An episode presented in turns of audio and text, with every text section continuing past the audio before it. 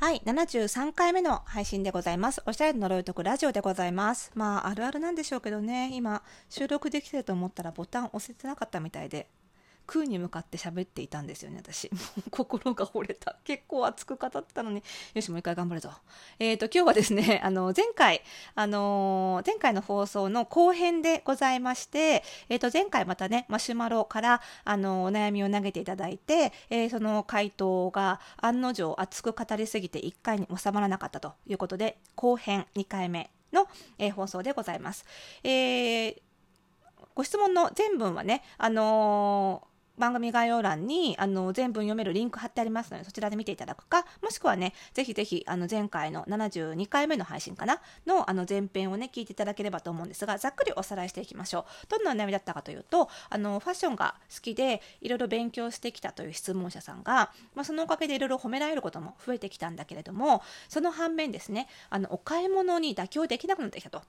なのでどっかちょっとあのピンとこないと買えないということで全然物が新調できずに、えー探すのに疲れてしまって昔のように気楽に楽しめるようになりたいなかつ今の自分が納得できるようなファッションどうすればいいですかねっていうご質問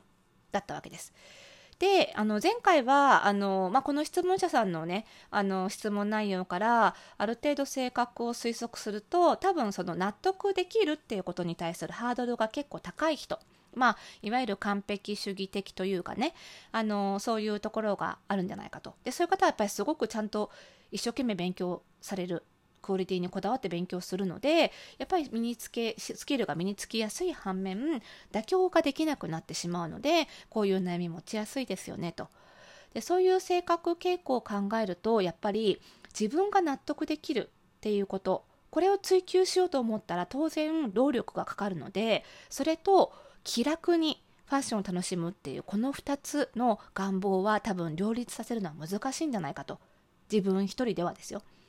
他者の助けを借りず自分一人で納得できるかつ気楽に楽しめるっていうのを今すぐ実現するっていう方法は多分ないんじゃないかというお話。なので、え納得できるをまず今優先するのかもしくは気楽に楽しむを優先するかこれを考えどっちを優先するかを考えた方がいいんじゃないかなと。いうことで、えー前回は気楽に楽しむをもし質問者さんがじゃあまずはそちらを優先しようと一回気楽に楽しめる本立ち戻ろうと思われたのであればこういう方法がありますよねという話まで前回はしていました。なので今回はいやいやともう気楽ではなくとにかく私は納得できるファッションを追求していく方に振り切るわというふうに決めていただいたのであればという話から今日はスタートしていきたいと思います。それではスタートです。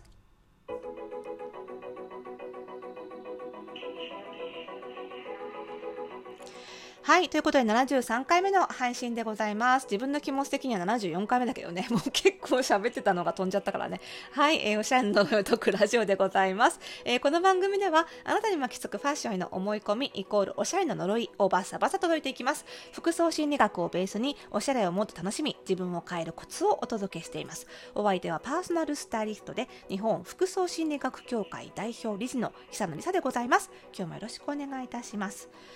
さあね、なかなか難しいですよね。前回もお話ししたんですけどね、なんか、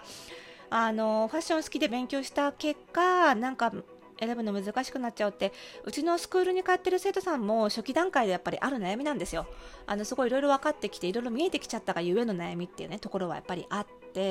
まあ、それは誰しも通る道ではあるんですよね。でそこをこう勉強して自力で乗り越えようとするのかどうするのかっていうのは、まあ、その人にとってそのファッションに対してどれぐらい力を入れるのかとかね何を目指してるのかみたいなこととかも関わってくるのでねあのその辺によって変わってくるのかなと思うんですけど、まあ、この質問者さんは今のところはねあくまで自分のためのおしゃれだと思うのであのそういう場合にはねまあ勉強の過程で自力で勉強したんならしょうがないけどどっかで似合う服の診断とか受けたんだったらやっぱりねこういう質問者さんのこの性格とかニーズを踏まえてなんかもうちょっとこう気楽に楽しめるようにその似合う服の条件とかねあの買い物の時の条件とか教えてあげてほしかったなっていうのはねそこは前回も言ったんだけども返す返す歯がゆいというかねこう私が仕事やってるのはやっぱりファッションが好きでいろいろ挑戦した時に出会いがちなこういう色の悩みっていうのをできる限り取り除いてあげたいんですよ。でないと途中で心折れちゃったりするじゃないですか。なんだ結局こんなに頑張っておっしゃれ楽しんだのに結局めんどくさいのかよとかおしゃれの勉強したらしたでまためんどくさいことが降ってくるのかよって思っちゃったら嫌じゃないですか。ね、純粋に楽しいとこ取りしてほしいっていうのもあって、まあ、この仕事してるっていうのはあるのでねちょっと歯がゆいなっていうのはあるんですけどねで、まあ、今日はねじゃあ納得できるせっかくここまでやってきたんだからあのやっぱり褒められるようにもなったし自分的にコーディネートもね満足できるものが作れるようになってきたからやっぱり納得できるおしゃれっていうのは続けていきたいともし質問者様が思うのであればというお話です。で前回も言いましたがそもそも納得できるハードルが高いというのは悪いことではないしそのハードルというのは個人差がすごく大きいものだから人と比べても意味がないです。あの子はあれで納得できるのになんで自分はできないんだろうみたいな形で自分を責め責めるのは全く無意味です。それはそれですごくあの質問者さんのいいところだと思うのであのそこはね責めないであげてほしいんです。であのそれはそれとして自分として受け入れてそれがあったからこそここまでコーデが上手になってきたんだっていうのも絶対あるのでそれは受け入れつつじゃあどうするかです。であの納得できるハードルが高い人というのは探すのに疲れる。それは当然です。見る目が超えちゃってるし OK のハードルが高いんだから。であのそれをねじゃあ疲れるしそもそも探せないわけじゃないですか。でそれは当たり前でやっぱりファッションの勉強どんな勉強してきたのかね。前回もお話したけどちょっとわからないのであれなんですけど例えばカラー診断を受けて似合う色が分かったとか体型の診断を受けてなんか似合う丈が分かったとかっていう知識とそのそれを探すための知識ってまた別物なんですよ。なのでその知識を身につけていかなきゃいけない。なので今のように時間がかかっても諦めずに探し続けていくうちにあ今まで行かなかったけどこういうショップに自分に似合うものがあるんだっていう新しいショップ情報が手に入ったりあとはあこの値段じゃなかったけどこれだけ出すとこういうものがあるんだっていうその価格帯別の情報が手に入ったりっていうことをあのいろいろ繰り返していくとだんだん探すスキルが上がってきて探せるようになってくる。ただこれがそうなるまでどれくらいかかるかわかんないです。やっぱり独学ですし、近道をたどれないので。で、なので、だからこそ、その私たち、私のようなパーソナルスタイリストがお買い物同行サービスっていうのを提供してるんですよ。お買い物同行サービスっていうのは、決してその、なんだ、お金持ちの道楽とかね、思われやすいんですけど、結局、そうではなくって、やっぱりお買い物同行はそれはそれで、お買い物にもスキルが必要なので、私の場合にはそれをお伝えしてるつもりなんですね。こういうショップでこういうものを選ぶといいよとかあなたはこういう色が似合うんだけどでも厳密にこういう色だけ探してもこういう時期こういうトレンドの時は見つからないからそういう時にはこういう色を選んでこう組み合わせると似合う風にできるよ。っていうその完璧な条件のものがない場合の対処方法とかどういう時にこの人にとって完璧な条件のものが市場にマーケットに出回らなくなるのかトレンドがこういう時。とかあのなんだ景気がこういう時とかそういうことも踏まえてお伝えする。それ全部が買い物のスキルなんですよ。なのでそれをね一回受けるっていうのが正直近道なんです。やっぱり自力で勉強できることには限界がある。でここまで聞いてねなんだ結局セールストークかって思わないでほしいんですよね。やっぱりね知識は身につけるのに時間がかかるのでそこを短縮しようと思ったらお金を払うしかないんですよね。無料で得られる知識っていうのはそれなりのクオリティしかなくってやっぱり SNS とかインターネットで得られる知識よりもはるかに有料のブログとか有料ノート有料のオンラインサロンで得られる知識の方が基本的にはクオリティが高いし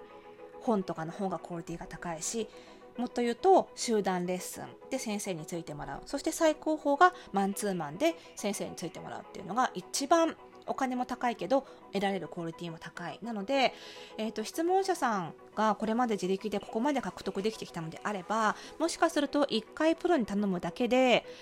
ちゃんとした教え方ができる人っていうことに限るんですけどねもちろん。あの先生は選ばなきゃいけないんですけどあのかなりの買い物スキルを身につけられるんじゃないかと思うのでその納得できるようなお買い物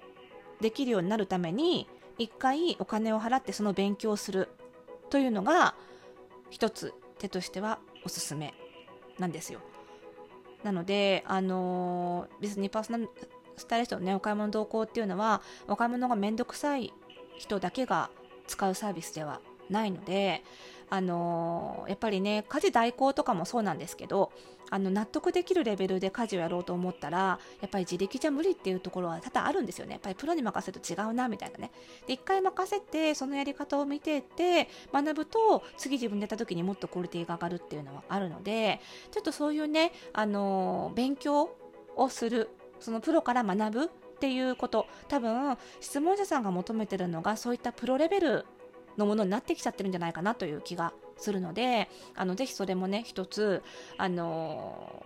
何か方法としてあの視野に入れていただけるといいなというふうに思います。ぜひ参考にね、してみてください。またね、なんか追加情報でこういう勉強してきたとかいうのもね、お伝えいただければね、あ、この辺の勉強が足りないからみたいな情報はお伝えできると思うので、えー、もしね、これ聞いていたら、またマシュマロ投げていただければ嬉しいです。はい、ということで、こんな感じでね、皆さんからのご質問に、えー、どんどん回答していきたいと思いますので、えー、番組概要欄にありますマシュマロからいつでも、えお悩み、ご感想。感想もね、お待ちしてますよ。なので、リアクション欲しがりなのでお待ちしておりますよ。どんどんお届けください。えー、そしてですね、番組の更新情報は、えー、各ポッドキャストでお聞きの方は登録をすると、そしてラジオトークでお聞きの方はフォローすると受け取ることができますので、ぜひぜひご登録をお願いします。そして最近ね、リアクションボタンを押してくれる人が多くて嬉しいです。どんどん押してください。あの、励みになりますのでね、ぜひぜひ押していただければ嬉しいです。ということで、えー、今日の配信はこの辺でで、また明日だよな。うん、明日頑張って配信しよう。お会いしましょう。ということで、おやすみなさい。